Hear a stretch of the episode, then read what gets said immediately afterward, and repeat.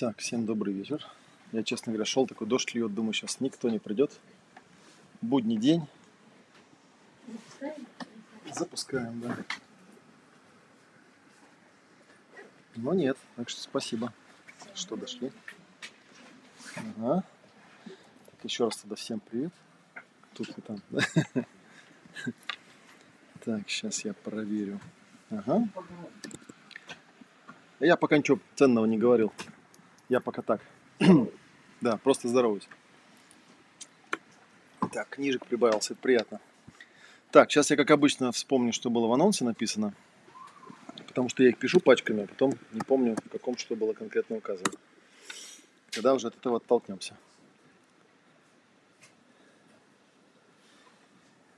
Что-то там было про человека, вселенную, по-моему. Так, сегодня у нас 11 августа, да? Всего-то на все. Ага, вот она. Точно написано «Человек как Вселенная. Исследование внутренних миров». ну, на самом деле, я когда придумываю темы для лекций, я о чем я думаю, да, то есть откуда их можно брать. Я их беру из программы обучения. У нас э, в ноябре стартует очередной сезон Академии, э, в ней 10 модулей. Ну и, соответственно, каждый модуль посвящен какой-то теме. Поэтому, собственно, тему придумать несложно. Берешь первый модуль, например, и оттуда что-нибудь интересное, и, соответственно, там рассказываешь, да? Что здесь было в анонсе написано? Да, называлась, называется лекция «Человек как вселенная. Исследование внутренних миров». Вот, и написал я там такой текст. В каждом из нас есть встроенное стремление разобраться в том, как устроен мир. Ну, просто хотя бы для того, чтобы научиться пребывать в нем комфортно. Некоторые из нас уже догадались, что разбираться надо не в том, как устроен внешний мир, а в том, как работают миры внутренние. Я надеюсь, что и вы до этого тоже уже созрели готовы перейти от теории к практике. Начать с простых вещей, дающих возможность не просто смотреть вокруг, изучать науки, открытие мнения других людей о том, как что-то внутри вас может быть устроено, а непосредственно заняться наблюдением и исследованием собственных внутренних миров и пространств. Вот, и планировал сегодня что-нибудь такое попрактиковать, а не просто рассказывать. Потому что просто рассказывать, ну, такое занятие. Рассказывать можно много и долго. Ну, вот пока анонс читал, тоже вспомнил такую штуку, что в свое время, когда я закончил школу, я решал, куда пойти поступить, почему-то поступил я в итоге на факультет физики, хотя на самом деле поступал я в другой институт. Меня да просто не взяли из-за зрения, оказалось, что я дальтоник – случайно. Вот, и оказалось, что там какие-то, в общем, лампочки. Я там на какую-то инженерную специальность собирался поступать, потому что я любил самолеты, собирался строить самолеты, но оказалось, что меня не возьмут. Вот, и тогда я в качестве запасного варианта у меня был университет, я пошел на физфак, куда меня тоже не взяли, отправили меня на математику. Но когда я пришел забирать документы у приемной комиссии на физфаке, вот если вы не знаете, в университете, ну, по крайней мере, в питерском точно, есть такой старый-старый конфликт. Когда-то был физмат, а потом они поссорились, математики с физиками. Поэтому физики не любят математиков, а математики не любят физиков. Ну, соответственно, когда пришел абитуриент забирать документы, чтобы перейти на математику, профессор, который сидел в приемной комиссии, возмутился. Вот, пошел в медкомиссию, поорал на них и сказал, что не отдаст никуда этого студента. И в итоге я все-таки оказался на физфаке. Потом, конечно, когда я задумался о том, как так получилось, я понял, что для себя, что мне было очень важно э, найти какое-то направление, которое, ну, как-то мне э, объяснит, как устроен мир, там, как он работает, там, и так далее. Но физика дело такое. Я там отучился, два года я учился особо не размышляя, брал, что дают. А на третий год наступил у меня кризис, я понял, что физика, в общем-то, ничего особо не, не описывает, и с помощью физики трудно понять, как устроен мир. Потому что в основном нас волнует же не то, как там камни с неба падают, простая часть. Волнует, как мы себя ведем, да, и почему мы себя так ведем.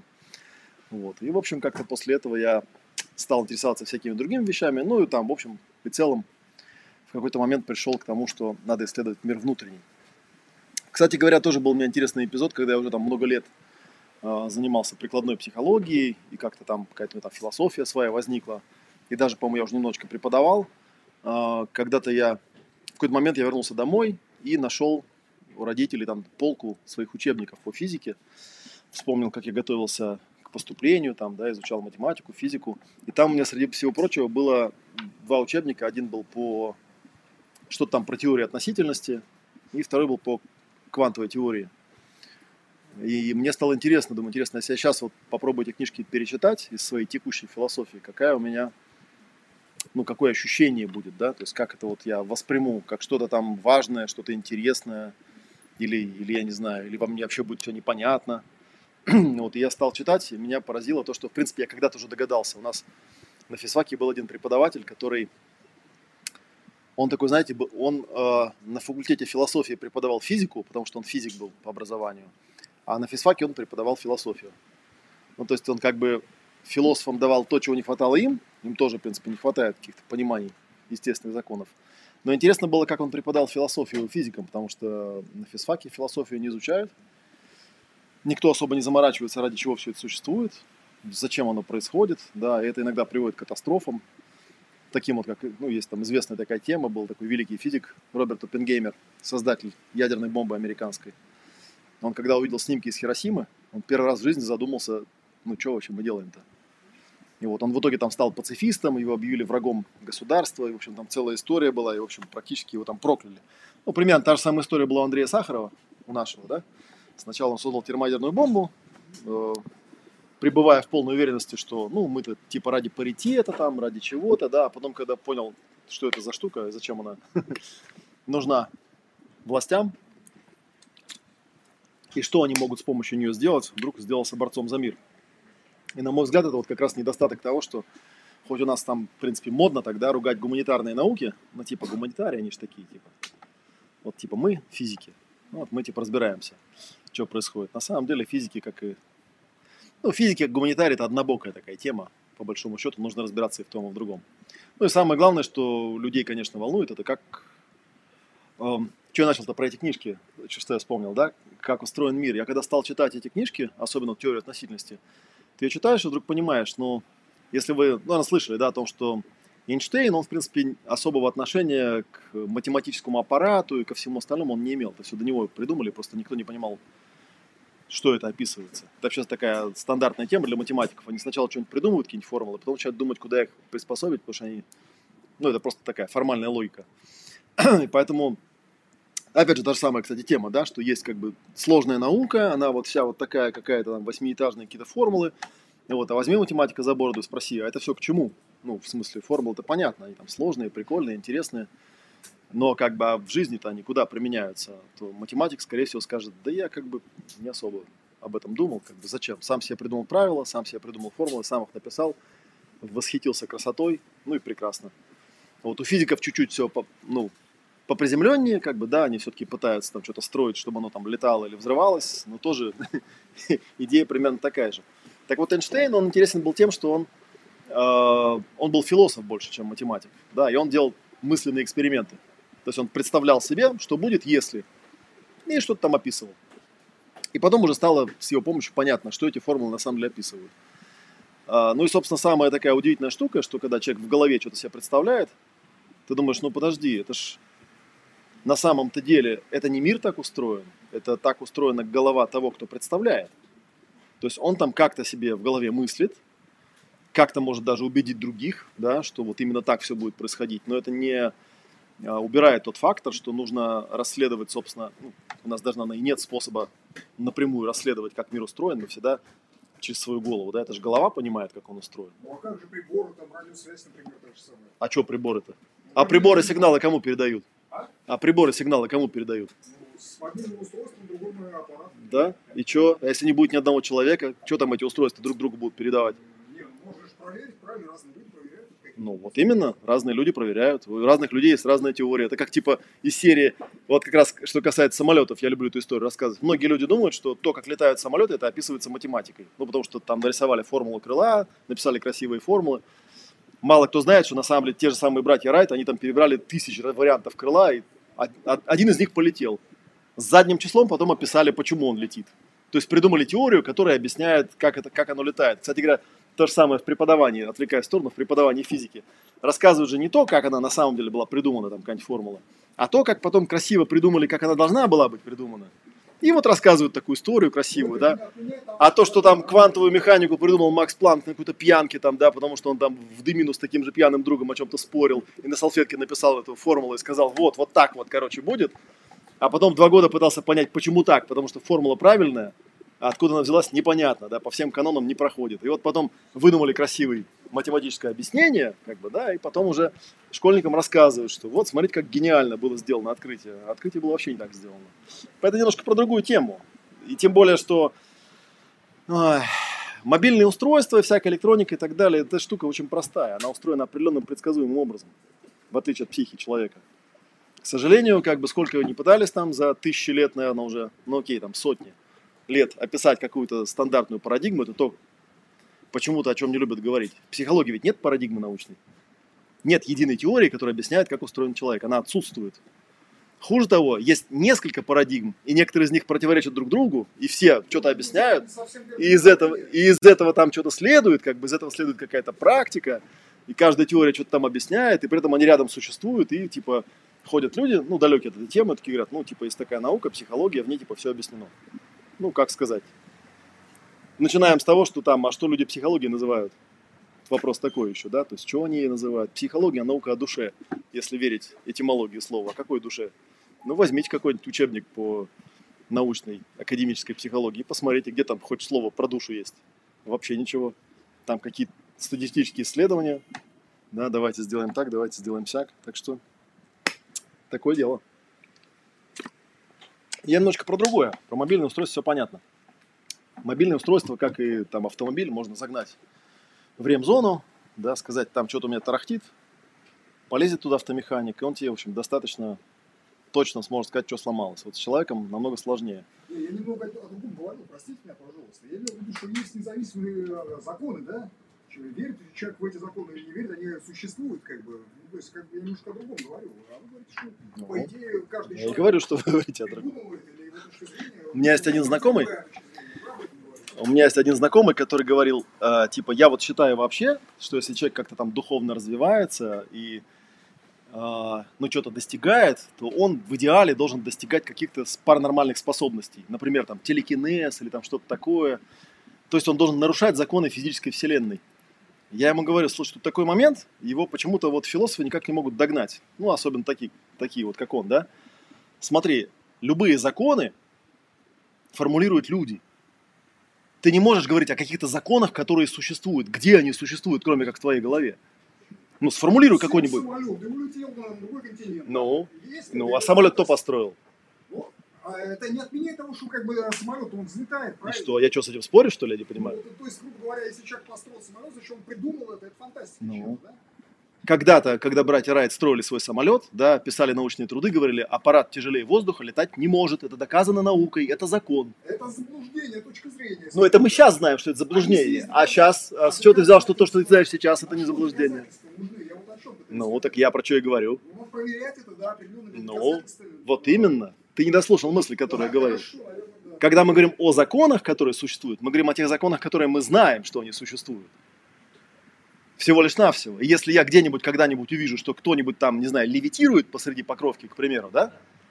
Да, это будет означать, что нам нужно менять законы срочно, потому что очевидно, что он может это делать. Раз он может это делать, значит, это возможно. Раз это возможно, значит, мы что-то не так про эти законы думаем. Это, он не нарушает никаких законов. Это мы придумали такие законы, которые не описывают вещей, которые существуют. И вот у людей есть какой-то перевертыш в башке, они как бы думают, нет, ну типа есть же какие-то законы, они существуют независимо от человека, просто существуют. И типа вот когда там паранормальные способности, они эти законы нарушают. Какие законы это, где они существуют? Покажи мне книжку, где написаны законы, которые, ну, сам факт, что они написаны, сказал, уже будет говорить о том, что их же кто-то написал. Я бы сказал, есть призма людей не совсем верная. Ну, это точнее точка зрения, да. У нас есть варианты? И потом, когда У нас есть варианты? А? У нас есть варианты.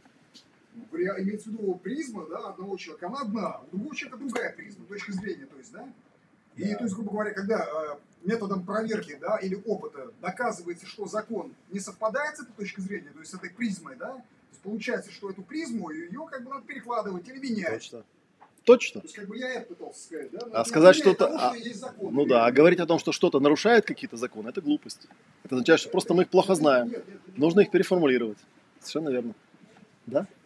А вы знаете, мне во сне, когда я маленькая была, снилось, что я летать могу. А сейчас я, а, ну, прям взлетать реально. И мне вот приходили знания, например, как это делать. И, например, я хотела, очень мечтала научиться читать. И мне это снилось во сне, потом я реально начинала читать. Или вот, например, букву «Р», да? Я не могла выговаривать, потом мне приснилось, что я выговариваю, потом я ее это. А сейчас я ездила на ретрит, и там вообще мы обучались во сне получать вот эти вот все знания. Но Мгм. ну, в том числе, как там раствориться в радугу и все тела, да, многомерные, как бы реализовать в человеческом теле такие Да. вещи. Ну, то есть я к тому, что все заложено внутри нас, и ни- никуда не надо ходить, нужно просто развить вот свое глубинное вот это а, видение сердца и избавиться от этих всех искажений наносных как раз законов. Ну, это мое вот Ну, как мнение. вариант, да, для- с вами совпадает или Для это слишком- этого или это слишком Не, я просто, на самом деле, это близко довольно к тому, что я хотел э, сказать, потому что, например, физики, когда пытаются что-то изучать, они изучают по-другому. Они не призывают смотреть внутрь, там, да, в какие-то вот реальности, которые доступны нашему взору, там, мысленному, или там в осознанных сновидениях что-то такого доступное, да, потому что это понятно, это какой-то внутренний ресурс, как бы мы его не описывали. Ну, наверное, если мы психиатра бы позвали, он бы тоже нам что-нибудь рассказал о том, как это все устроено. таблеточку. Ну, опять же, как бы, да, да, ну, как бы, не, ну, вы можете, конечно, это сказать, и можете даже описать, но а что толку-то? Нам-то от этого...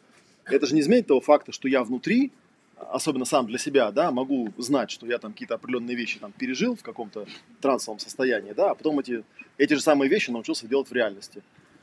Хотя вроде как бы не было ничего такого снаружи, что меня могло бы этому научить. Прикольно же? Ну, собственно, это очень похоже на то, о чем я хотел рассказать. Вот, гравитация действует на всех, мне пишут, да.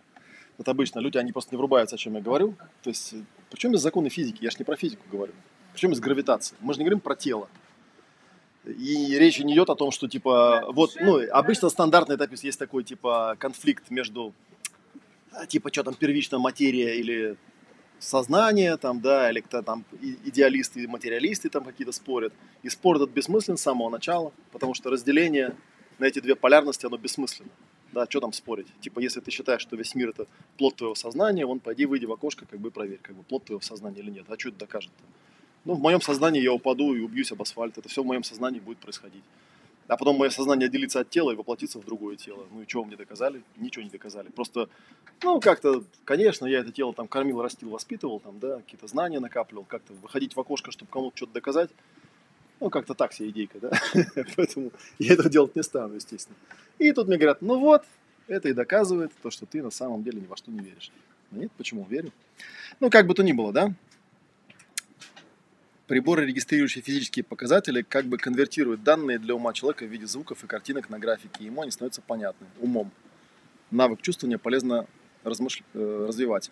Но это, наверное, да, вот к что по поводу приборов, там, по поводу всего остального, нужно тоже понимать, да, что любой прибор, ну, там, не знаю, типа микроскопа или еще чего-то, он ведь на самом деле всего лишь навсего, действительно, что он делает? Он просто конвертирует информацию, которая есть, в тот формат, который доступен, ну, там, обычным каналом чувств. Правильно ведь? Всего лишь навсего, ничего особенного. Опять же, все упирается в то, что если у тебя нет этого канала, то есть если ты слепой, то микроскоп тебе не поможет. Вот в чем проблема-то, да? Да нет, почему? Это то же самое. То же самое. Если у человека есть орган чувства, который может подтвердить, да, я, я об этом говорю, по сути. А если, а если человек, А например, если учится видеть сердцем? э, Не, послушай, вот если человек учится видеть сердцем, смотрите, Есть прибор, который может вот сконвертировать? Смотрите, есть, например, ультрафиолетовая лампа, которую мы не видим, да? Но это не значит, что как бы ее нельзя зарегистрировать. Условно говоря, можно проверить это, да, через растения, которые там, я не знаю, фотосинтез да. а, выделяют А кто с этим спорит? да? То есть, как бы это можно проверить, даже если мы не видим. Я вот об этом говорю. Есть законы, которые проверяют, даже если мы их не видим. Да. Ну, то есть, ну это как бы... А теперь послушай, что я спросил. А если человек видит сердцем, каким прибором ты собираешься это конвертировать? Ну, сердцем это уже абстракции пошли. Ну, как абстракции? Многие говорят сердцем. А что он имеет в виду? Это эмоции или чувства, или что это? Может быть, он там, не знаю, а, где-то в головном мозге, там внутри есть... а, Может быть, а может быть нет. Чувства, да, как бы регистрируются. А может быть, имеется нет. Может быть, а может быть нет. Вот, то есть это надо проверять на самом деле, там, выяснять и все такое. Надо как-то проверять. Как проверять? Ну, изучать, как бы, как проверять. Ну Науку как, как изучать-то? и философию тоже Как изучать? Какой линейкой? А? Какой линейкой измерять это? МРТ как минимум. МРТ? Да, МРТ, наверное, покажет растворение в радуге. Сразу на МРТ будет видно. МРТ как минимум сойдет, кстати. Да не, не сойдет. В этом-то и проблема. Проблема в том, что да, психика у человека устроена. Психика это вообще отдельная такая область, которая, к сожалению, она физикой не изучается. Я про это много говорил, в том числе и вот когда я там про психосоматику рассказывал, да, что, ну, типа, да, на свете наука, вообще говоря, например, в английском языке слово science означает естественную науку. Ну, то типа физики, там, вот что-то такое. Математика, кстати, к естественным наукам не относится, потому что ничего естественного не изучает. Вот. А есть другие науки, ну, типа там литературы, искусство, да, которые называются humanity, да, то есть типа такие. По-русски тоже называют наукой, хотя что там научного непонятно. Ну и типа в итоге э, можно в некоторой парадигме прийти к такому мнению, да, что если что-то нельзя измерить линейкой или весами, или там спектрометром, или МРТ, значит этого не существует. А раз этого не существует, значит как бы и все. Но это не самое страшное, да? А самое страшное это когда люди видят, что что-то существует. Ну, например, они закрывают глаза, да, и видят какой-то образ. Но они же его видят. Это не, без сомнения, это можно любого человека продемонстрировать, да, ты просишь его закрыть глаза, там, почувствовать пространство, там, вспомнить какую-нибудь ситуацию из прошлого. И человек ее представляет, он видит картинку, он чувствует ощущения, он там, не знаю, у него эмоции какие-то появляются, у него мысли какие-то возникают там и так далее, а измерить этого как бы не знают как. И тогда они начинают выдумывать, знаете, а чего-то себе в МРТ его засунуть, как бы, да? Типа мы же там сразу увидим, как он что-то думает. Да ничего вы не увидите. Это как, типа, если смотреть на машину, вы говорите, почему машина по улице едет, да? Потому что мотор у нее работает. А почему сейчас побыстрее поехала? Ну, мотор быстрее стал работать, потому что, да? А почему он стал быстрее работать? Ну, потому что педаль газа была нажата. А почему она была нажата? Ну, не знаю, нажалась. Закон природы такой.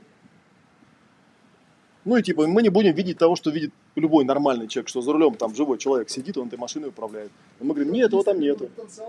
Машина ездит сама по себе. Так что такая вот вещь. Это на самом деле, да. Так, я теперь думаю, как же мне к этой к практике-то перейти, чтобы какая-то шивка-то была в дискуссии, куда-то ушли в сторону. Говорили, начали да, с А одного. можете рассказать, у вас как э, практики, да? У нас практики. Да, у нас практики. да.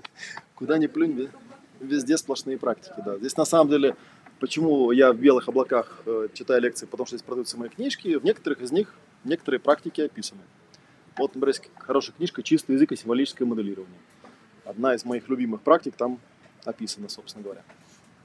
Ну, как бы то ни было, да, на самом деле я вполне понимаю, что, наверное, когда-нибудь, мы так думаем, да, возможно, будет какая-то теория, которая, ну, либо она одно из двух, либо все-таки мы все это сведем к физике, как вот опять же, да, не, до, не договорил я эту мысль, что когда я рассказываю про психосоматику, я говорю о том, что, например, какая-нибудь там медицина, э, исходя из того, что единственная настоящая наука это физика, она пытается быть физикой.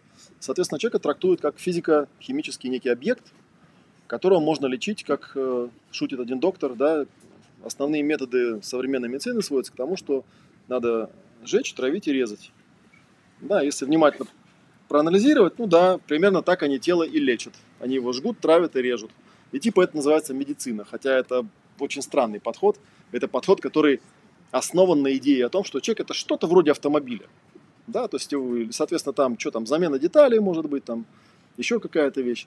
Даже вот просто взять эту модную сейчас там, да, во всех сериалах любят это, ну, эту тему там обсасывать, когда там типа человека, сознание человека переписывают на чип, ну, теоретически, да, если сознание человека находится в мозгу, а мозг это физический объект, значит, можно придумать какой-нибудь чип, туда все это переписать, ну, и будет такой человек, типа, чип ему вставил, любое тело, там, в любое тело чип вставил, и человек как бы ходит.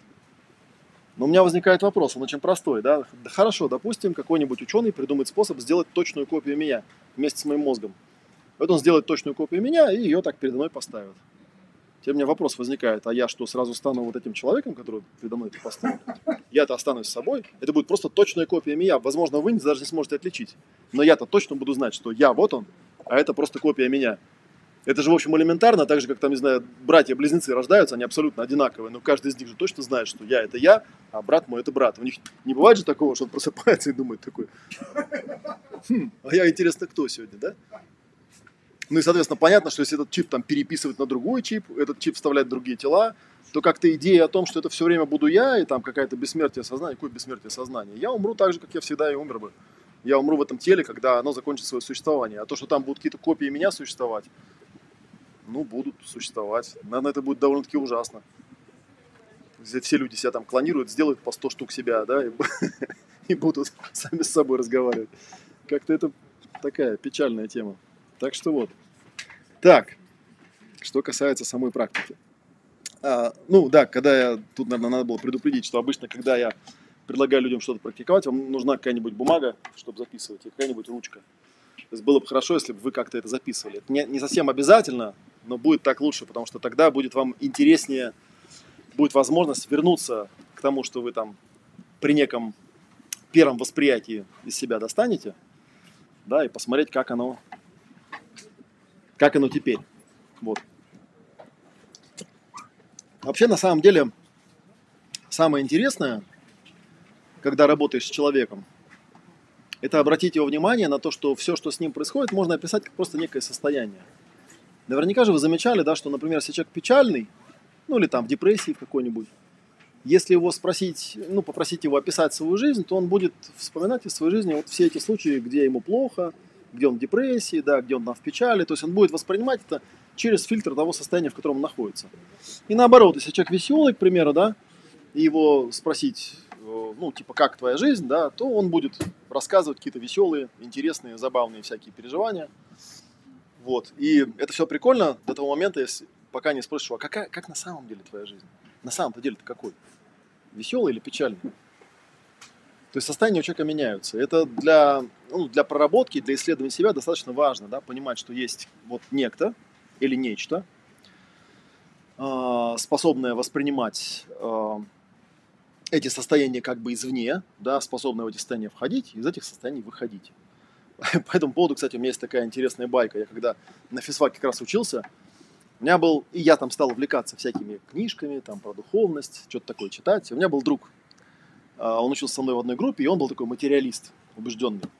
Вот. И он, конечно, был абсолютно убежден, что я, ну, сошел с ума. И он меня на эту тему там постоянно как-то там подшучивал, троллил там и так далее. И вот мы с ним учились вместе, по-моему, на четвертом курсе. У нас был спецкурс, э, назывался «Релятивистская теория гравитации». Да, это общая теория относительности, так называется в оригинале. Вот. И он что-то там тоже вот на эту тему меня выгружал, что вот же есть физика, она все описывает, что там какой-то ерундой занимаешься, какие-то там эти восприятия непонятные, тонкие тела, там еще что-то такое, это же все ерунда, это же все не наблюдается, проверить невозможно. Вот. А я как раз в это время сидел, что-то там готовился к какому-то экзамену, и там описывался один из мысленных экспериментов, с помощью которых там Эйнштейн объяснял, что такое гравитация.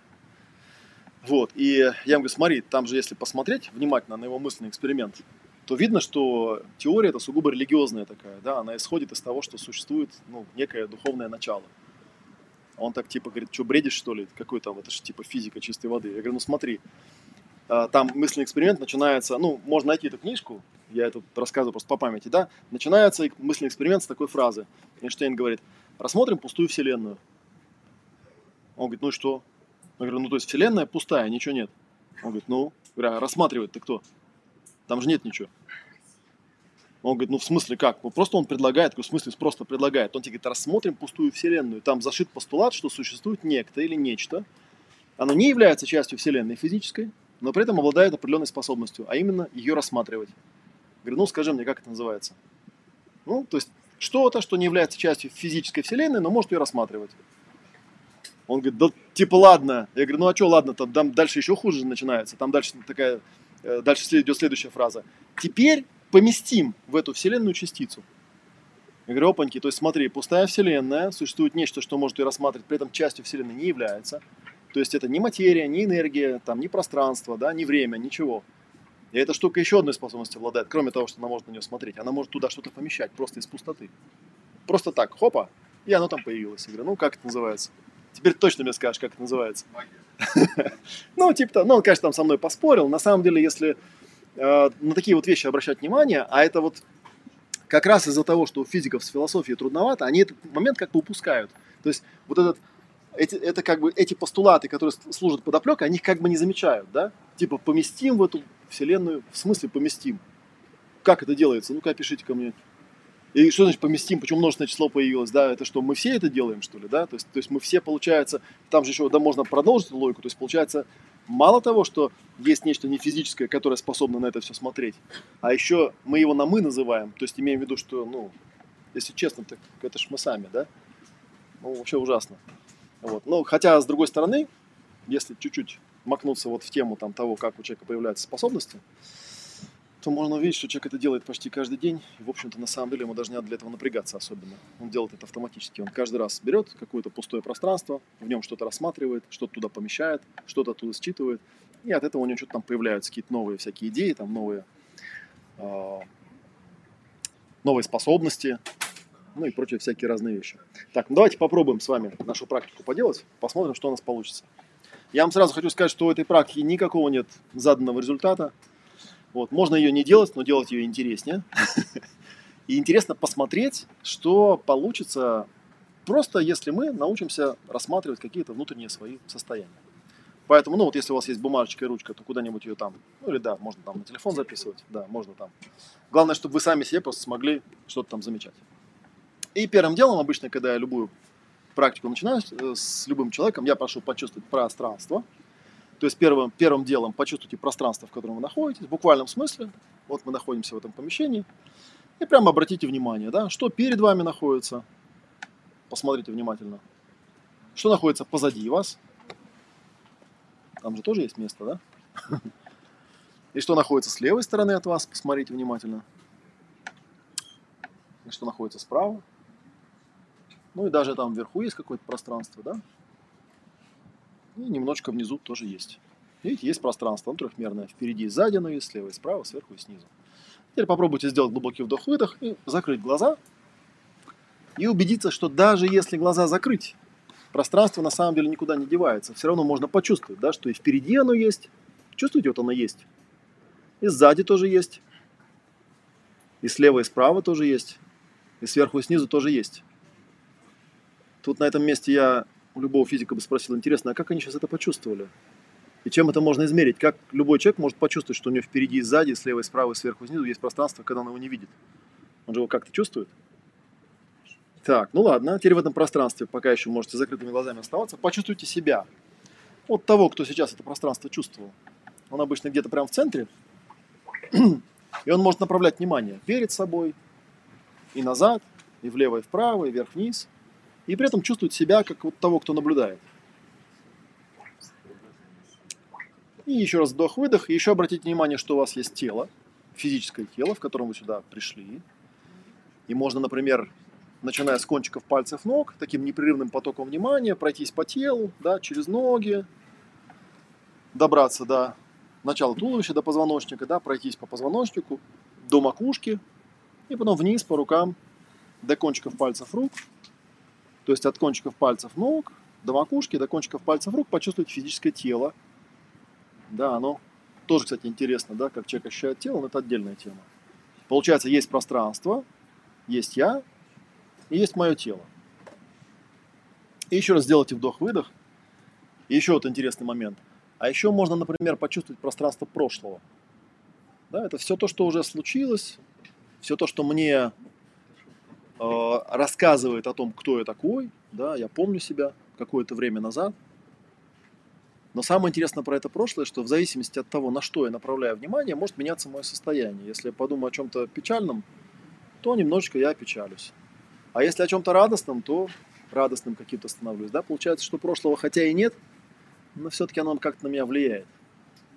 И можно представить себе, что есть какое-то пространство, где все вот это вот содержится, да, независимо от того, какое оно, все, что со мной произошло, кем бы или чем бы я себя в прошлом не считал, и оно где-то вот там содержится и все еще на меня влияет.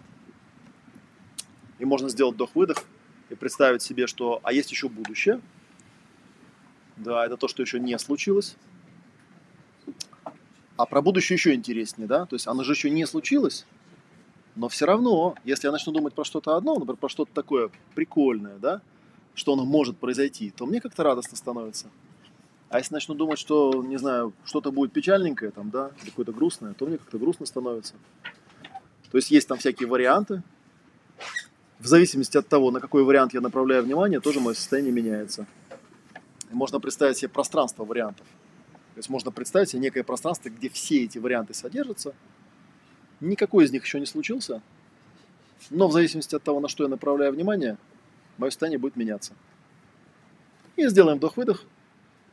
И еще раз почувствуем себя здесь и сейчас. А вот он я, здесь сейчас, наблюдатель.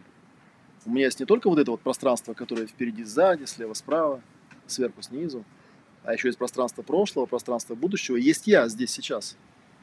То есть в той точке, где будущее перетекает в прошлое. Я даже, наверное, могу как-то контролировать. В зависимости от того, на что я буду направлять внимание, ну, определенные варианты будущего будут становиться прошлым, да? А другие не будут. Вот такая интересная штука. Ну, еще раз сделайте вдох-выдох. Еще раз почувствуйте большое пространство. Впереди и сзади, слева и справа, сверху и снизу, и в прошлом и будущем. И почувствуйте себя здесь и сейчас. И почувствуйте свое тело. Вот оно, физическое. Присутствует здесь сейчас. И попробуйте сейчас, да, вот ощущая пространство, себя и свое тело, просто понаблюдать.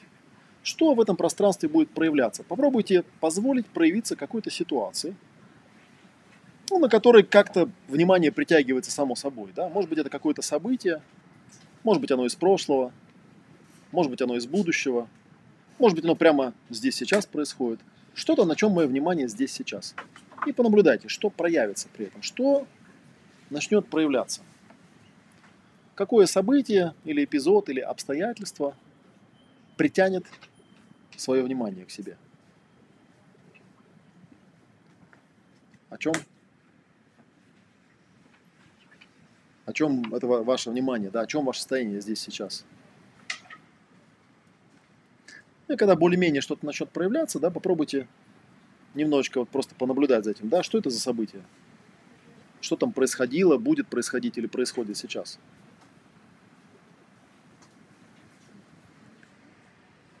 И понаблюдаете, а это с вами происходит? Или вы начали думать о ком-то другом?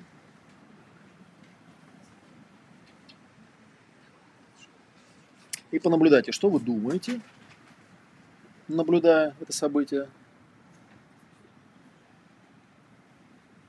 Что вы чувствуете? Что происходит с вашим телом? Какие там ощущения проявляются?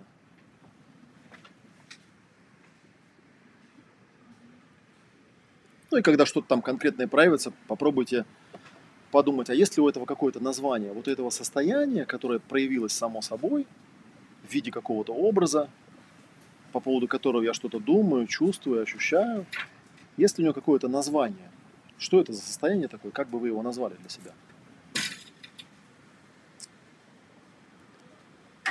И вот это название попробуйте себе записать. Пусть это будет состояние номер один. Что бы это ни проявилось, да? Я уже говорил, здесь никакого заданного результата здесь нет, мы просто наблюдаем, а что у нас есть в пространстве, в сознании, в теле, в прошлом, в будущем или в настоящем. Что за состояние проявляется как номер один?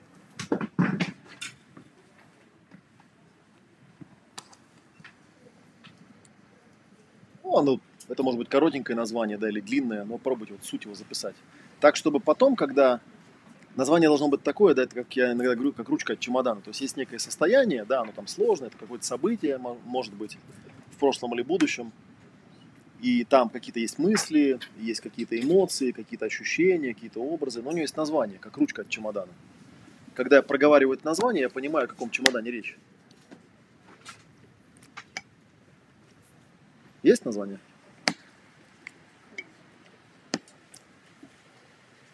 Сразу говорю, что если вы не будете это делать, вам будет неинтересно. И вся фишка в том, что это надо делать. Хорошо, сделаем вдох-выдох.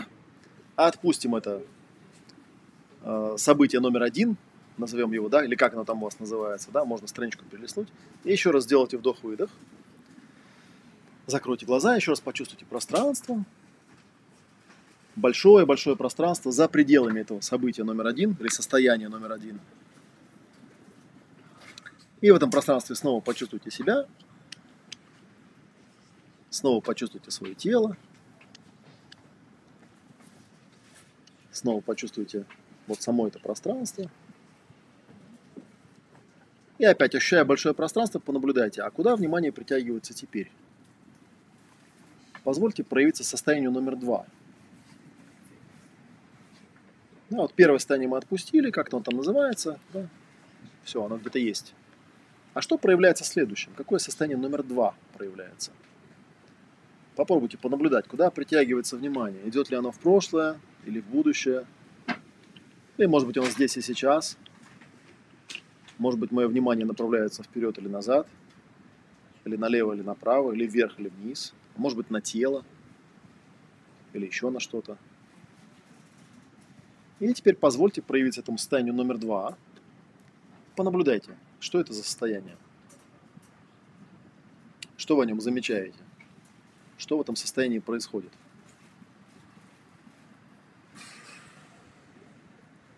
И понаблюдайте, какие появляются образы.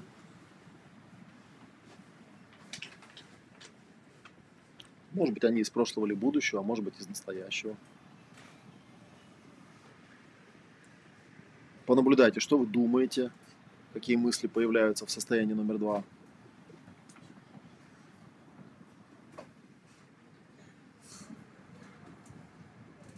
Понаблюдайте, что вы чувствуете в этом состоянии. Понаблюдайте, что происходит с телом, какие в теле ощущения проявляются.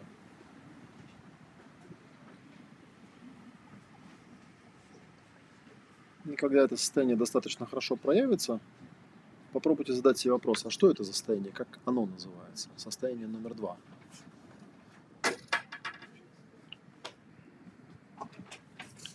если все это вот собрать как некое единое состояние, да, все эти картинки, ощущения, эмоции, мысли, и попробовать их как-то назвать.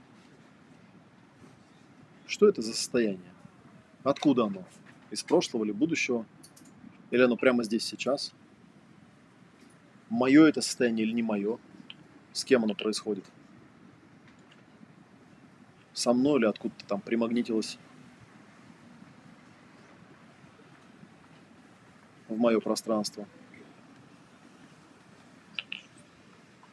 И когда это название появится, ну, запишите его. Состояние номер два.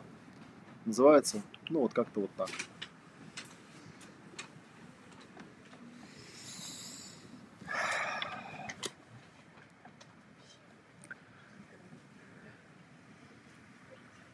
У нас есть два состояния. Да, и второе состояние тоже мы пока отпустим дайте ему какое-то название и тоже его отпустите. И еще раз вдох-выдох. И снова почувствуйте большое-большое пространство за пределами состояния 1, за пределами состояния 2. Вот почувствуйте того, кто наблюдает это большое пространство. И он не в состоянии 1, не в состоянии номер 2. И ощущая это пространство, снова почувствуйте себя, вот того, кто, кто я на самом деле, за пределами этих состояний. Почувствуйте свое тело. Вот оно никуда не делось, оно же здесь. И позвольте проявиться следующему состоянию.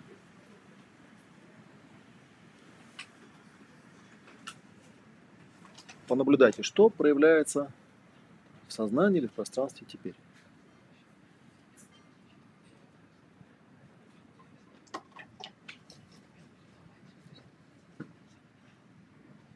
Позвольте проявиться этому состоянию. Это будет третье состояние. И понаблюдайте за ним.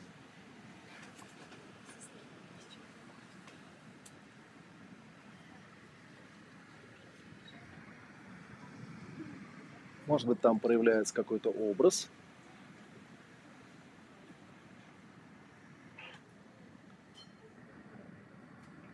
Понаблюдайте, какие появляются мысли что я думаю.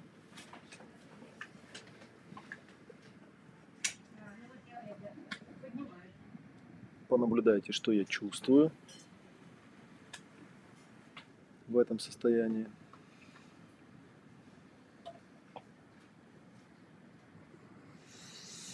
Понаблюдайте, что происходит с телом.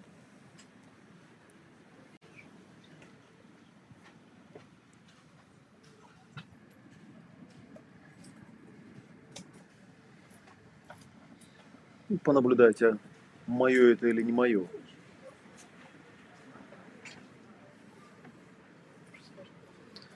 Может быть, даже немножечко станет понятно, откуда оно, из прошлого или из будущего, или оно прямо отсюда.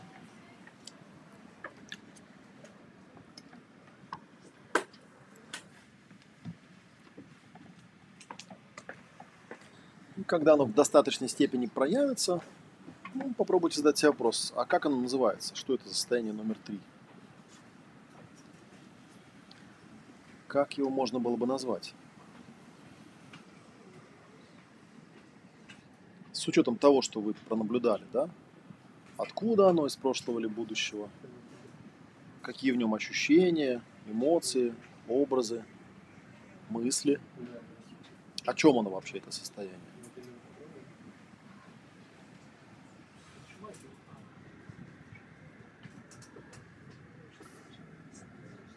Когда у вас появится у него, ну, для него какое-то название вполне понятное, тоже можете сделать глубокий вдох-выдох. И еще раз почувствовать большое-большое пространство за пределами этих трех состояний. И в этом большом-большом пространстве почувствовать себя, ну, того, кто может наблюдать эти три состояния. И ощущая большое пространство и себя, почувствуйте свое тело, оно никуда не делось, вот оно с нами.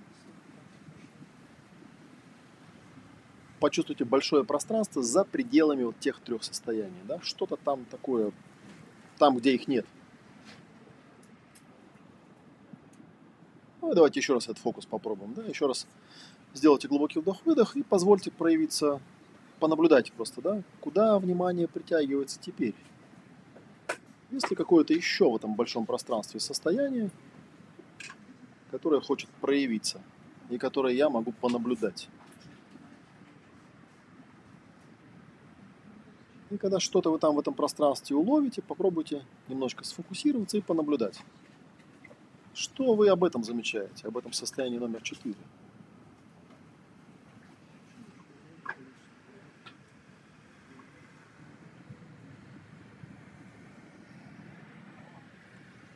Мое это или не мое?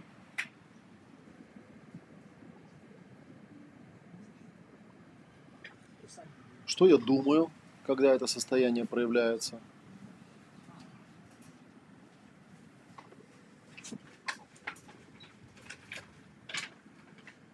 Что я чувствую?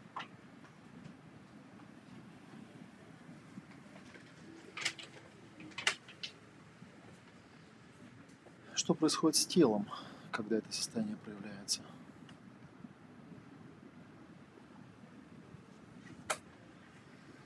Если что-нибудь еще, что я о нем замечаю, об этом состоянии номер 4.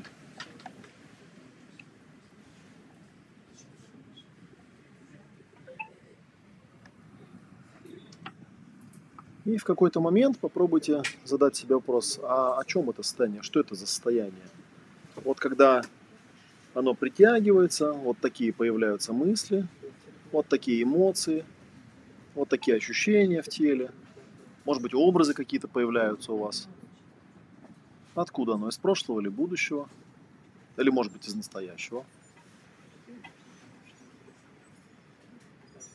И если у него какое-то название, если вот это все взять в расчет, да, то, что там проявилось, что это за состояние такое?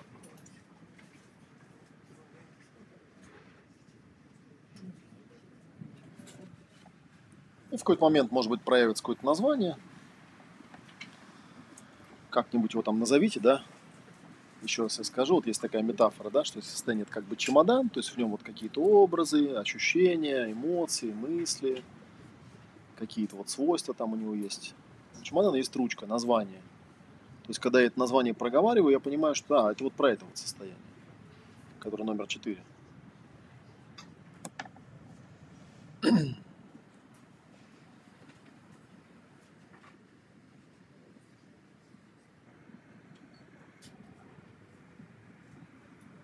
Так, ну окей. Сделаем глубокий вдох-выдох. Так, ну что там дало поинтереснее, давайте еще парочку состояний проявим. И еще раз почувствуйте большое-большое пространство за пределами этих четырех. Большое пространство, где я вне, вне этих четырех состояний, и в этом пространстве почувствуйте себя, как того, кто может эти состояния наблюдать и даже в них входить. Но сейчас просто почувствуйте себя в этом пространстве большом. Да, и вот даже тело тут есть тоже. никуда не делась. Я ощущаю это большое-большое пространство за пределами этих первых четырех состояний. Ну, вы уже знаете фокус, да, попробуйте понаблюдать. А куда внимание притягивается теперь? Есть ли в этом большом пространстве еще что-то, что хотело бы проявиться, чему можно позволить проявиться?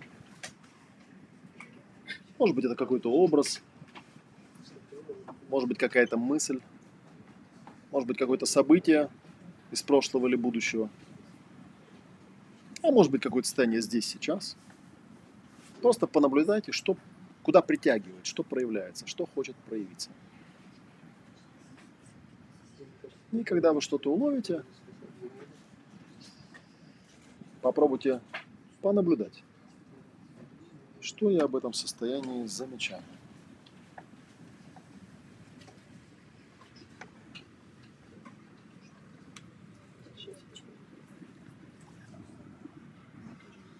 Мое это состояние или не мое.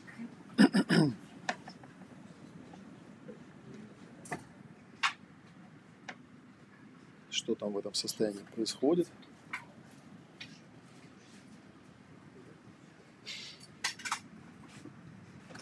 О чем я начинаю думать, когда я обращаю внимание на это состояние.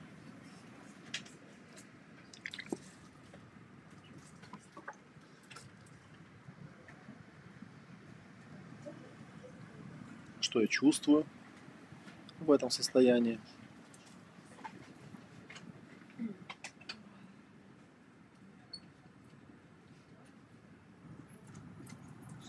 Ну, что происходит с моим телом в этом состоянии.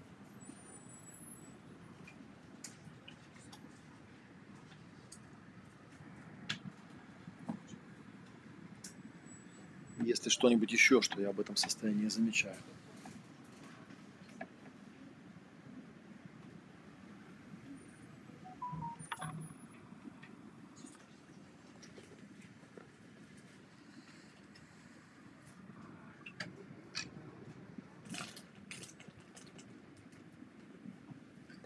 Какой-то момент посмотрите на это все и задайте себе вопрос, а есть ли какое-нибудь название этого состояния? С учетом того, какие там проявились образы, ощущения, эмоции, мысли. Как бы я это состояние назвал? Есть ли у него какая-нибудь ручка? Название, которое, если я проговариваю, я точно знаю, что это вот о нем речь. Об этом состоянии. И, скорее всего, конечно, это такое состояние, которое у меня раньше где-то бывало. И наверняка где-нибудь еще будет.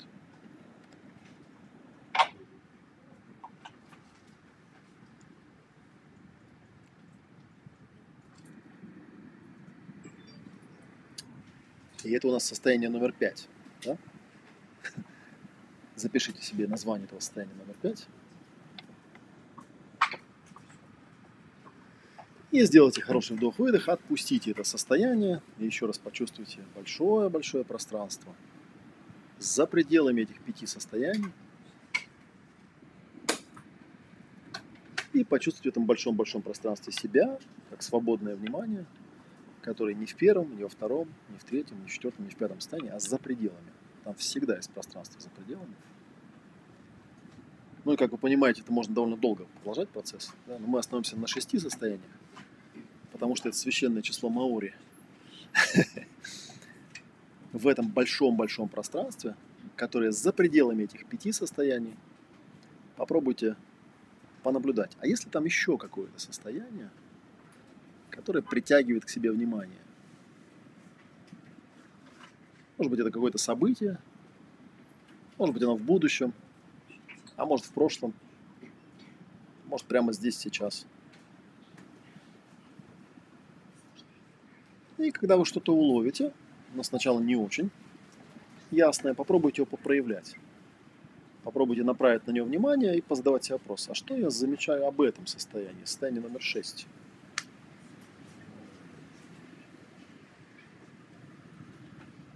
Что там происходит? Откуда оно проявляется? Где в пространстве?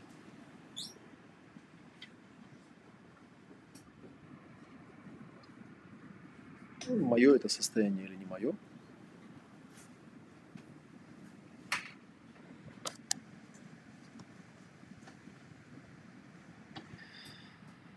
Что я думаю, когда это состояние проявляется?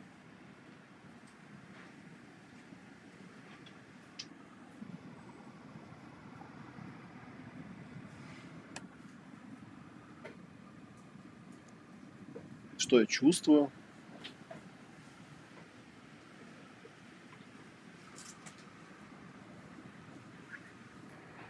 Что в теле происходит, когда у меня вот такое состояние?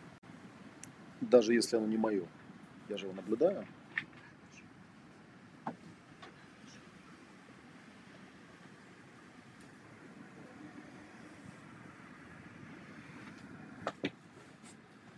И в какой-то момент, когда он достаточно ясно проявится, понаблюдайте, да, вот такое состояние. Вот когда вот такие образы, вот такие ощущения, вот такие эмоции, вот такие мысли. Как бы я мог назвать его? На что это похоже?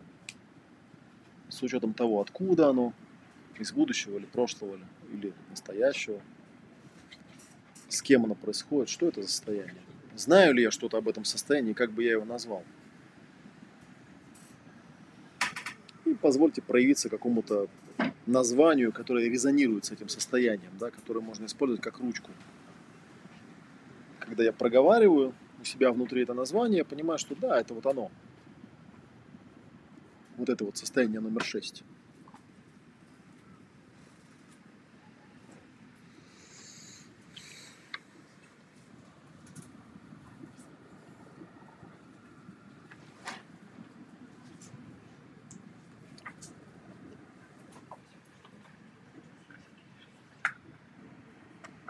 И когда это состояние номер 6 как-то у меня назовется, а можно сделать глубокий вдох-выдох. И опять почувствовать большое-большое пространство за пределами всех этих состояний. Почувствовать себя, того, который на самом деле не в этих состояниях.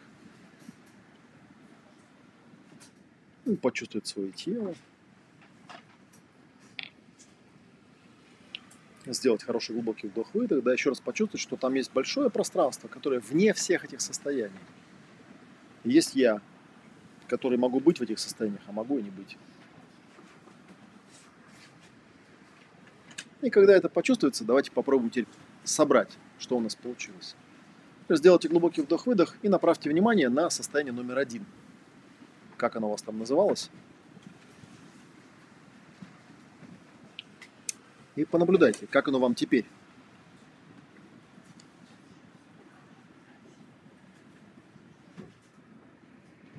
Посмотрите, может быть что-то в нем добавилось, исчезло или изменилось. Может быть оно осталось как есть. Но самое интересное, посмотрите теперь из этого первого состояния, посмотрите на второе, на третье,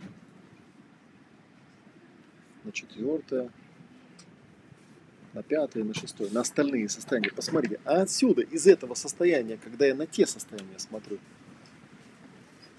как оно? Улавливается какая-то связь? Почему они именно так проявились, именно в такой последовательности? Есть какая-то связь между первым и вторым, и всеми остальными событиями? Или вот этими проявлениями, явлениями?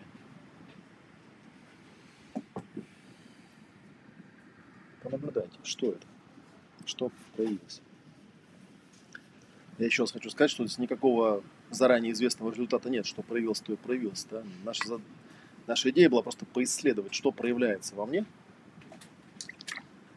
если я просто немножечко спокойно посижу и понаблюдаю.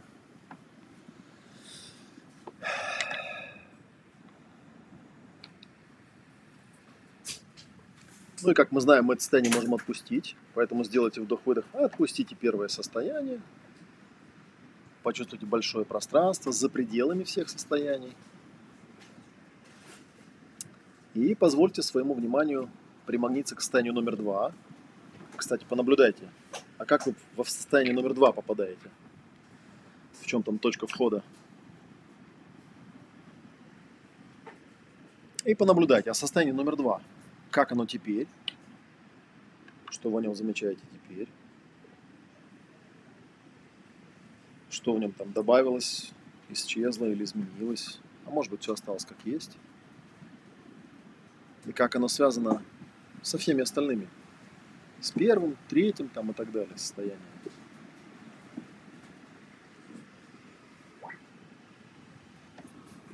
Почему именно оно проявилось как второе?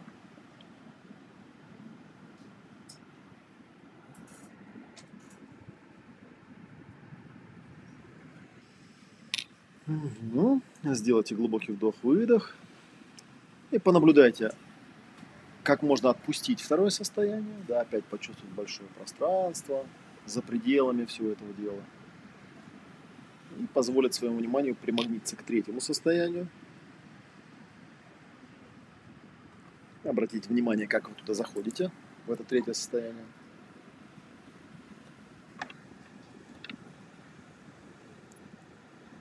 И как оно вам теперь?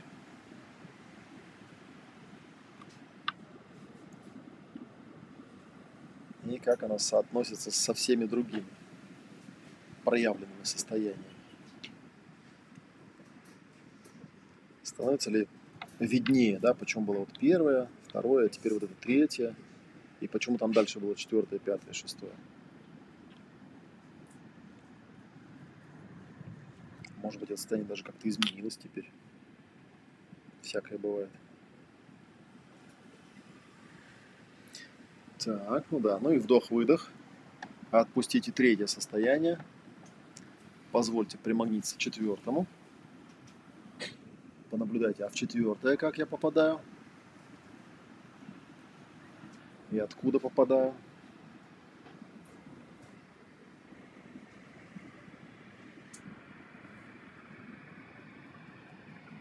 И что я замечаю об этом четвертом состоянии?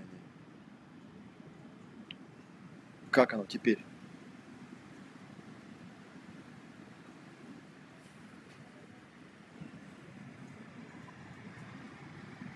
Что в нем добавилось, изменилось или осталось как есть? Или, может быть, что-то пропало? И как оно связано со всеми остальными?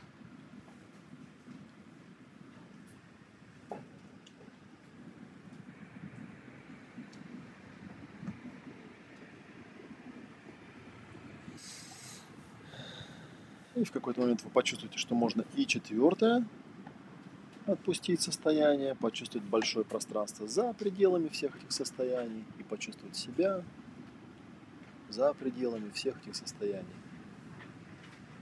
И понаблюдать, а как я попадаю в состояние номер пять? Как я туда захожу? Как оно появляется в моем пространстве? И когда оно появится, понаблюдайте, а как оно теперь? Теперь, когда я вот проявил несколько разных состояний, да, как это состояние выглядит в этой системе? И есть ли какая-то связь между первым, вторым, третьим, четвертым, потом вот это состояние, и потом еще одно было. Почему именно так? Улавливаю ли я какую-то вот какой-то путь, почему они именно так проявлялись, не как-то по-другому.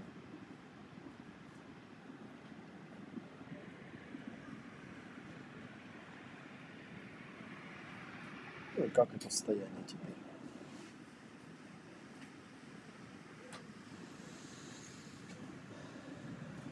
И в какой-то момент и это состояние можно отпустить. И, кстати, понаблюдайте, как оно отпускается иногда бывает, да, когда состояние какие-то негативные, бывает очень важно понаблюдать, как я туда попадаю, как я туда выхожу. И опять почувствовать большое пространство за пределами всех этих состояний. И себя тоже за пределами этих состояний. И понаблюдать, где-то там, помните, шестое еще было состояние. А как я в шестое состояние попадаю? Как я в него захожу? И как оно теперь? Здесь вот всегда очень интересно, да, если я в первый раз что-то успел проявить, записать, да, теперь почитать и посмотреть, как это вот теперь воспринимается, это описание. Похоже на то, что есть?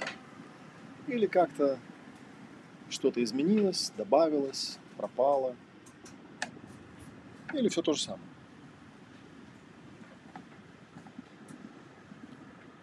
И из этого состояния, как видится, все остальные. То есть, если какая-то связь с первым, вторым, третьим, четвертым, пятым. То есть, вот со всей этой цепочкой, которая проявлялась, прежде чем я сюда попал, в шестое состояние.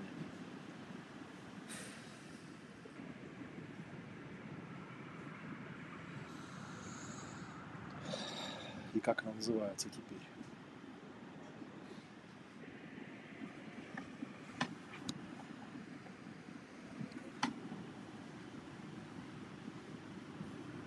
И в какой-то момент и шестое состояние тоже можно будет отпустить. Кстати, понаблюдайте, что нужно сделать, чтобы отпустить. Сделайте хороший глубокий вдох-выдох. Еще раз почувствуйте большое пространство, всю Вселенную, за пределами этих шести состояний. И попробуйте увидеть их вот, ну, вот как некую систему. Да? Помните, там было первое, потом было второе, потом было третье, потом было четвертое, пятое, шестое. Понаблюдайте, о чем это для вас вообще было сегодня.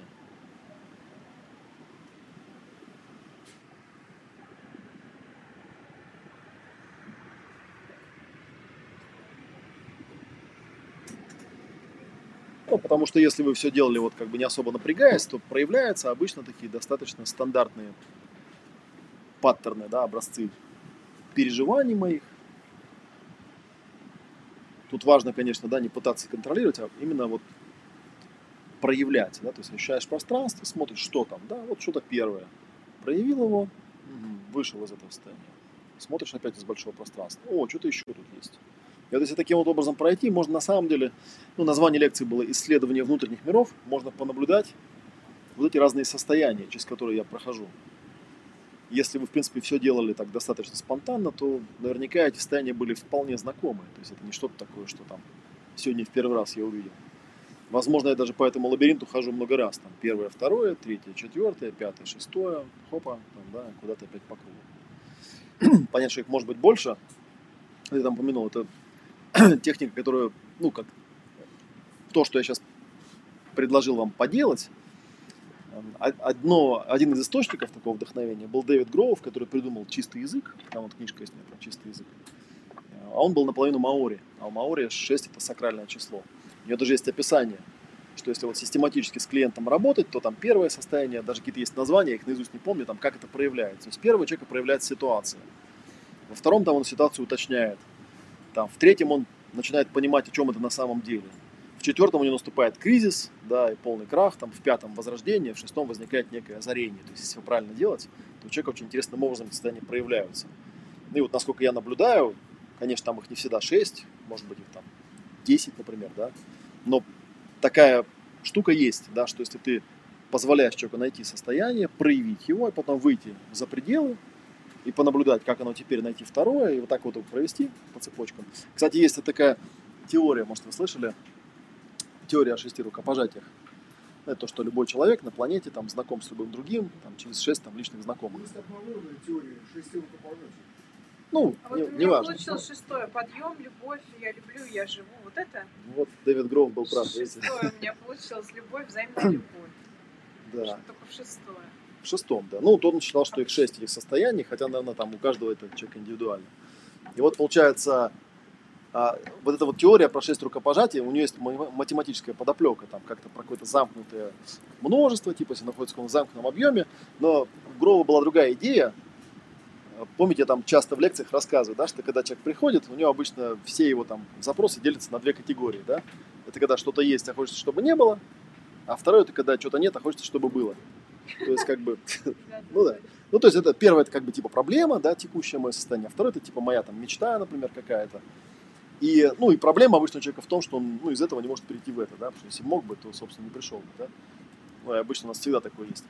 И он рассуждал примерно так, что если человек может одновременно сформулировать и свое текущее состояние, то есть вот то, что есть, а хочется, чтобы не было, и то, что чего нет, а хочется, чтобы было, значит, они в одном пространстве находятся.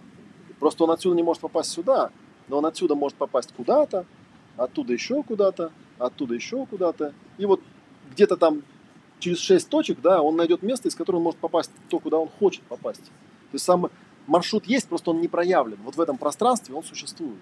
Если ты позволишь ему просто проявиться, то есть, ну хорошо, там, да, из точки А в точку Б я попасть не могу, но я могу из точки А, ну-ка там вот почувствовать большое пространство и понаблюдать, а куда я могу попасть? А, вот сюда могу. Когда он попадает во второе состояние, он из этого состояния видит немного иначе мир, да, то есть он видит точку А, точку Б, и, допустим, он из этой точки, ну там типа А1, он тоже в точку Б попасть не может. Но зато он из нее может увидеть точку А2, ну и так далее, да, и рано или поздно найдет эту точку, типа шестую там или какую-то по счету, да, из которой станет очевидно, что а вот как сюда попадаем. Если потом ты позволишь ему увидеть всю эту систему целиком, он скажет, что ничего себе, то есть, оказывается, отсюда, сюда попасть довольно легко, просто нужно знать как. Вот. Это тоже, кстати, интересная такая штука, что а, человек, иногда, кстати, бывает, что человек, проходя этот маршрут, понимает, что ему в точку Б не надо вовсе было, вообще в другое место надо было. Потому что все равно же он, когда придумывает, каждый человек, когда придумывает свою мечту, он же ее придумывает, исходя из текущего состояния. Знаете, как типа люди хотят все заработать миллион, там, типа, чтобы был миллион. На этом миллион нужен, потому что здесь его нет. А по факту, то если бы он был бы, то мечты были бы совсем другие. Такая вот как бы интересная штука. Так, сейчас мне тут что-то... А, так, классика медитации. Ну да, я на самом деле, когда рассказываю о том, как это... Ну, то, что мы с вами делаем, это, конечно, медитация. Она, это управляемая медитация, которая есть вполне предсказуемый, известный результат. Ну, в смысле, я знаю, что через там 6 состояний человек к чему-то придет. К чему конкретно он придет, я, конечно, не знаю, как он это назовет, но я знаю, что он придет к этому состоянию, если он все будет делать правильно. А самое интересное, что у любой медитации есть еще такой вот аспект, да, выгрузки. Это тоже я часто рассказываю, что есть два аспекта, да, есть медитация, есть коммуникация. То есть человек фокусируется на каком-то состоянии, потом пытается его проявить, объяснить, описать через там картинки, ощущения, эмоции, мысли, слова какие-то вербализировать. Если он сможет это сделать, то тогда у него откроется следующая ступенька, да, и он может там еще раз сделать этот цикл. То есть для этого не обязательно сидеть там два часа, что-то созерцать. Но для этого нужно вот делать это по такту. Пофокусировался, понаблюдал, помедитировал, оцифровал, как бы, да, выговорил, что происходит. Как только ты это сделаешь, если ты все это правильно сделал, опять же, ну что значит правильно? Правильно это когда вот я проговаривал, да, что когда человек описывает свои переживания, там мне тут в чате жаловались, что слишком быстро я это делал.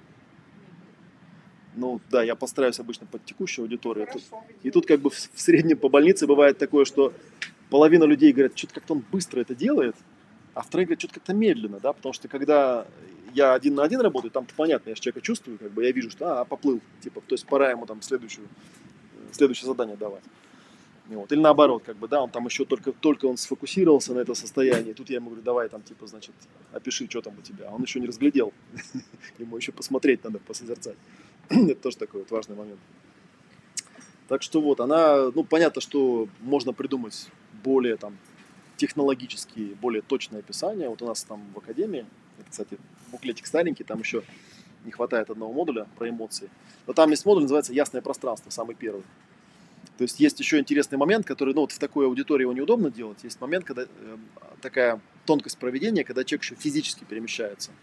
То есть ему предлагают не просто находить состояние, а еще и находить места в пространстве, которые у него как-то с этим состоянием резонируют. Это вообще получается интересно, потому что тогда то, что он записывает на листочках, он оставляет в этих местах, и он в этой комнате может потом увидеть такая 3D-структура получается, очень интересная. И реально у людей, то есть можно решать такие проблемы. А, Ну вот как бы изобретатель этой техники изначально, он говорил, что можно даже взять группу людей, я так иногда делаю, и просто вот им формально отдавать эти вопросы. Ну типа там, найди состояние номер один, напиши, то есть мне даже не обязательно знать, что там люди записывают. Но когда каждый вот в своем темпе там ходит эти, находит эти места, раскладывает листочки, потом видит эти связи, да, то в какой-то момент он, ну вот улавливает какой-то маршрут между тем, что есть. А хочется, чтобы не было. То есть все И хотят любви, вот и это, тем, правильно я понимаю? Я не знаю. Или нет? Или Надо у них надо спросить, меня? что у вас получилось в финальной точке. Просто смотрите, можно вопрос, да, задам? Конечно, А конечно, да. Вот смотрите, у вас есть модуль 4, а, это смысл жизни, да? Вот э, я вот разные проходила просто темы, да, и вот сама задавалась этим вопросом. И вот, э, вот мне кажется, что смысл жизни для каждого человека он один. То есть вот нет такого, что он разный, что мы там вкладываем смыслы. Это любовь. То есть если человек, в принципе, любовь не, не познал, он никогда не будет счастлив. То есть какой бы он там смысл себе не закладывал. И вот как говорил Серафим Саровский, что стяжание Духа Святого – это единственный смысл каждого человека. И вот мне кажется, что все эти психологические темы, ну, как бы вложить смысл, там, зачем ты строишь дом, чтобы оставить, допустим, наследие предкам. Вот. Мне кажется, что если ты не чувствуешь любовь, то ты не будешь счастлив от этого. Вот я не знаю, правильно я говорю? А вопрос в чем? Не знаю, вот я Правильно правильно, думаю, я правильно думаю, вы так же думаете? Или, Я на самом деле ничего не думаю по этому поводу. Но к чему вы людей Потому у ведете в каждого-? А вот в этом-то прикол, что человека не надо никуда вести, он уже и так знает, куда ему идти. Если посмотреть, если вот вспомнить, как я сейчас вел, да, это занятие, видно же, что я ведь, в принципе, никуда не вел, потому что я не говорил там, типа, посмотрите, там слева от вас смысл жизни, видите, там слева прямо. Я же так не... Мне интересно просто, что вы думаете, а вы что Ну, думаете? су- судя по, по озарению этой девушки, да.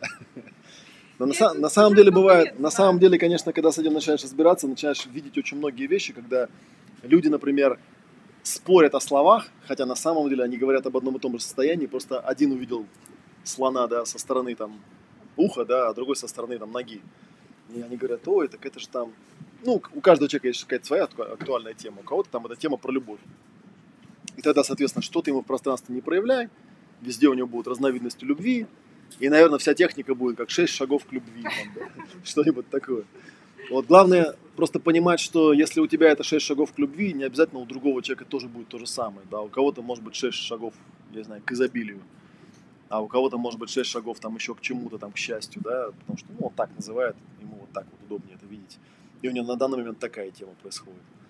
И тонкость именно вот как бы чистый язык и чистый подход. Он не говорит человеку, что ты там должен увидеть. Что увидишь, все твое. Я знаю, как это увидеть. А что ты там увидишь? Ну, как бы, что бы ты не увидел, делай Это выводы.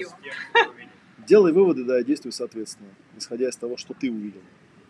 Потому что люди, с одной стороны, можно сказать, что, знаете, вот есть как бы э, два момента, да. С одной стороны, можно сказать, все люди одинаковые, да, то есть у всех людей примерно там какая-то одна тяга, вселенской любви.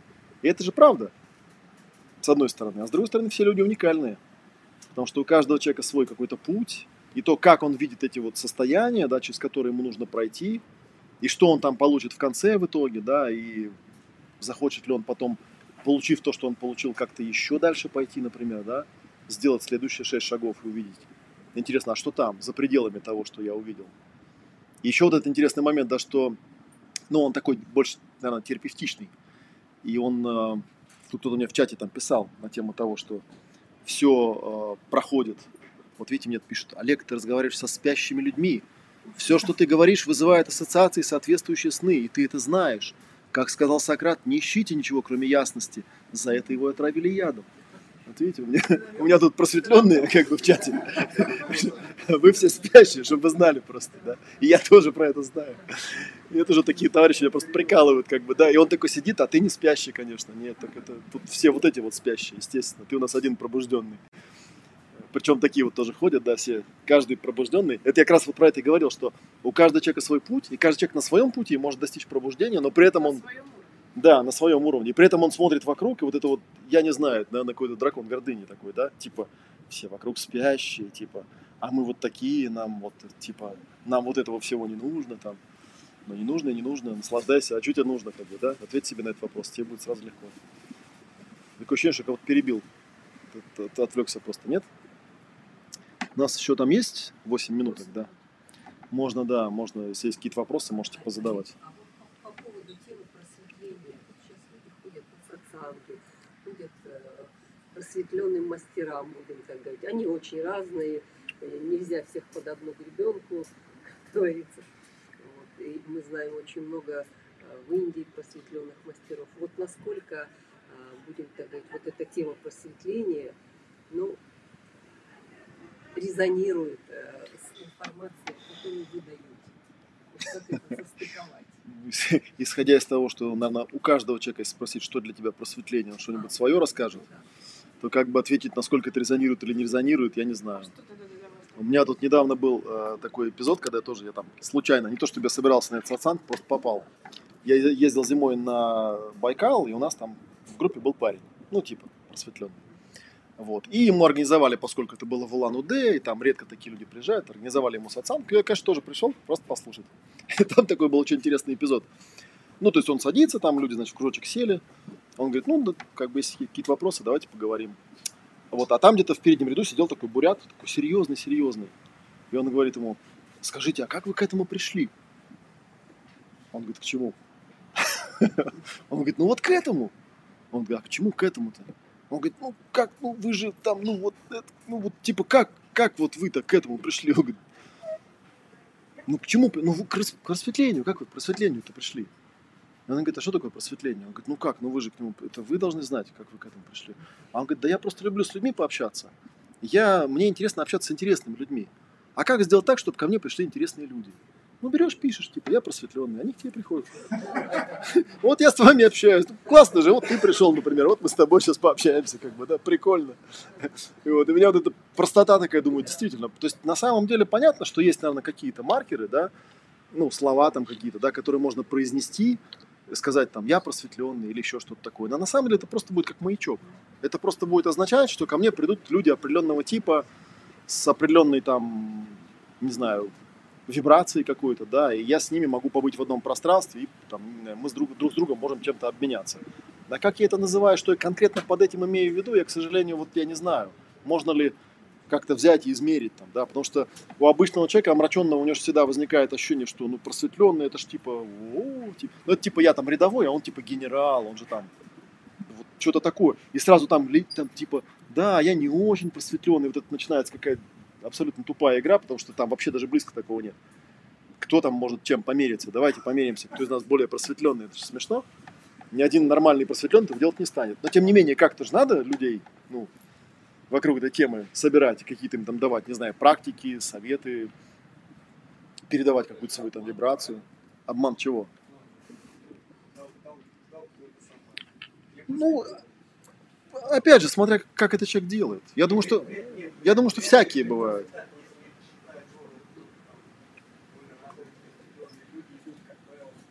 Ну а как ты им объяснишь, если у людей изначально прошита эта штука, что типа есть якобы какая-то шкала, и типа по ней нужно как-то развиваться, ну значит надо на этой шкале им что-то показать. Ну, то что вот у них вот так вот устроено, как бы, да? А там уж, говорится, придут, разберемся на месте. Могу я им чем-то помочь, могу улучшить их состояние или не могу.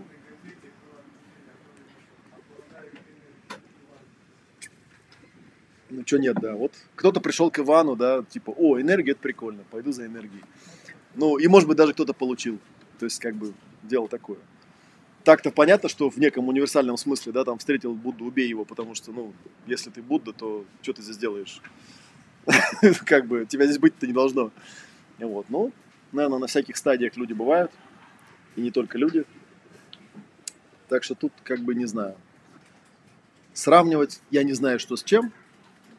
А, говорить, что это там обман или, или не обман. Ну да, понятно, что вот сейчас у меня там видео в YouTube транслируется до 100%, сейчас придет какой-нибудь человек, это стандартная болезнь у людей, и начнет мне там что-то писать, типа, вот, лохов тут разводите, непонятно, на что их разводят. Ну, как бы человек из, то- из той реальности, что-то у него там такое включается свое. Что я по этому поводу могу сказать? Ничего не могу сказать. Ну, считает он так, пускай считает.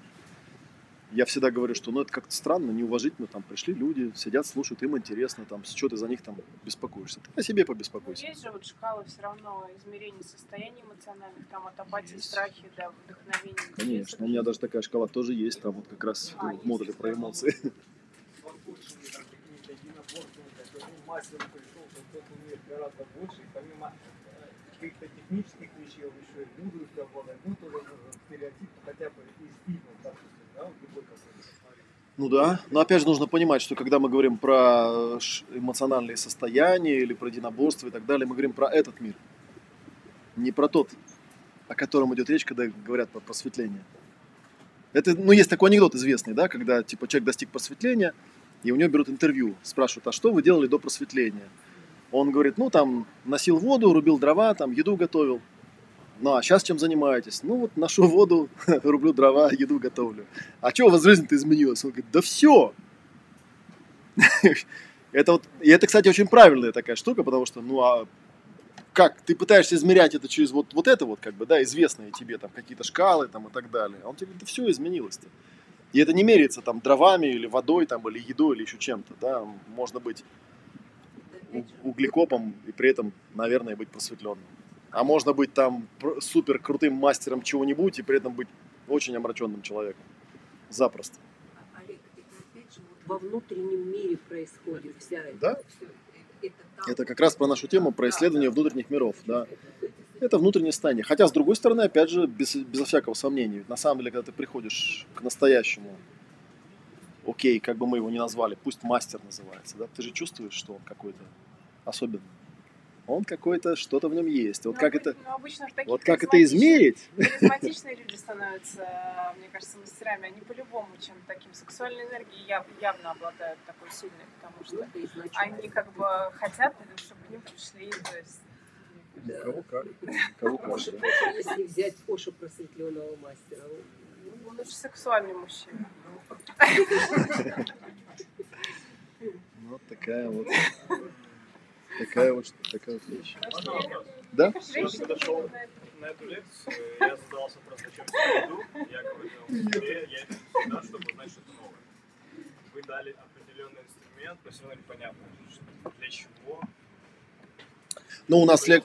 Да, лекция называлась «Исследование внутренних миров». Это инструмент для исследования внутреннего мира.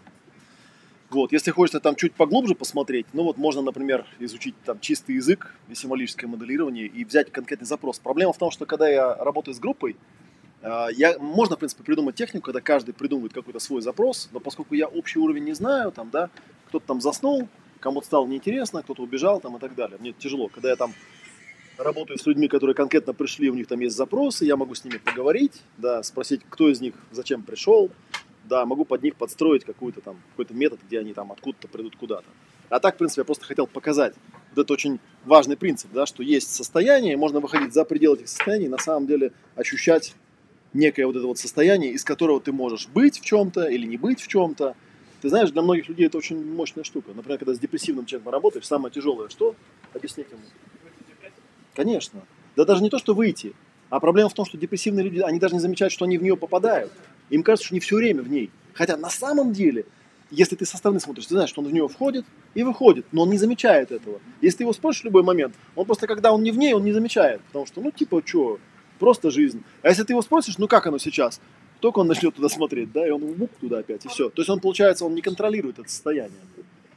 Он вот в этом состоянии, когда он за пределами, он не видит вот этой штуки, которую я пытался сейчас показать, да, что, ну, есть состояния какие-то, можно в них входить, выходить, можно быть вообще за рамкой этих состояний. Если бы он это как бы ощущал, как имел как способность, то у него тогда и депрессии бы не было. То есть это как бы определенный уровень чувствительности получается. Ну, грубо говоря, так. Ну и это тоже. Осознанность, Да, осознанности скорее, да. ясность. Осознанности и ясности, да. Так, ну у нас время закончилось на сегодня, но мы с вами вскоре сможем продолжить. У нас следующая встреча, когда там она у нас? 22 да? А можно вот последний вопрос? 22-го. Вот про депрессию, да, спросить? А вот э, как, как у вас, э, как у клинического психолога, да, а, а, прав- правильно я понимаю, что а, э, любая депрессия связана с тем, что не оправдались какие-то желания, какие-то потребности не удовлетворились, и человек впал вот в какой-то Ну, в целом, да, только у него это очень глобально если случилось, да. подобщить, да. Ну, то есть, что он что-то очень хотел, и это вот не получилось просто, да. Да, То есть всегда, ну просто что-то разное. У кого-то развод, у кого-то там э, В целом, что-то. То есть просто же потребность не была. И он этого, да, и он этого просто не заметил, не отрефлексировал вовремя и влетел в это состояние, а из него уже вот как бы изнутри очень трудно вылезти без внешней помощи просто и все.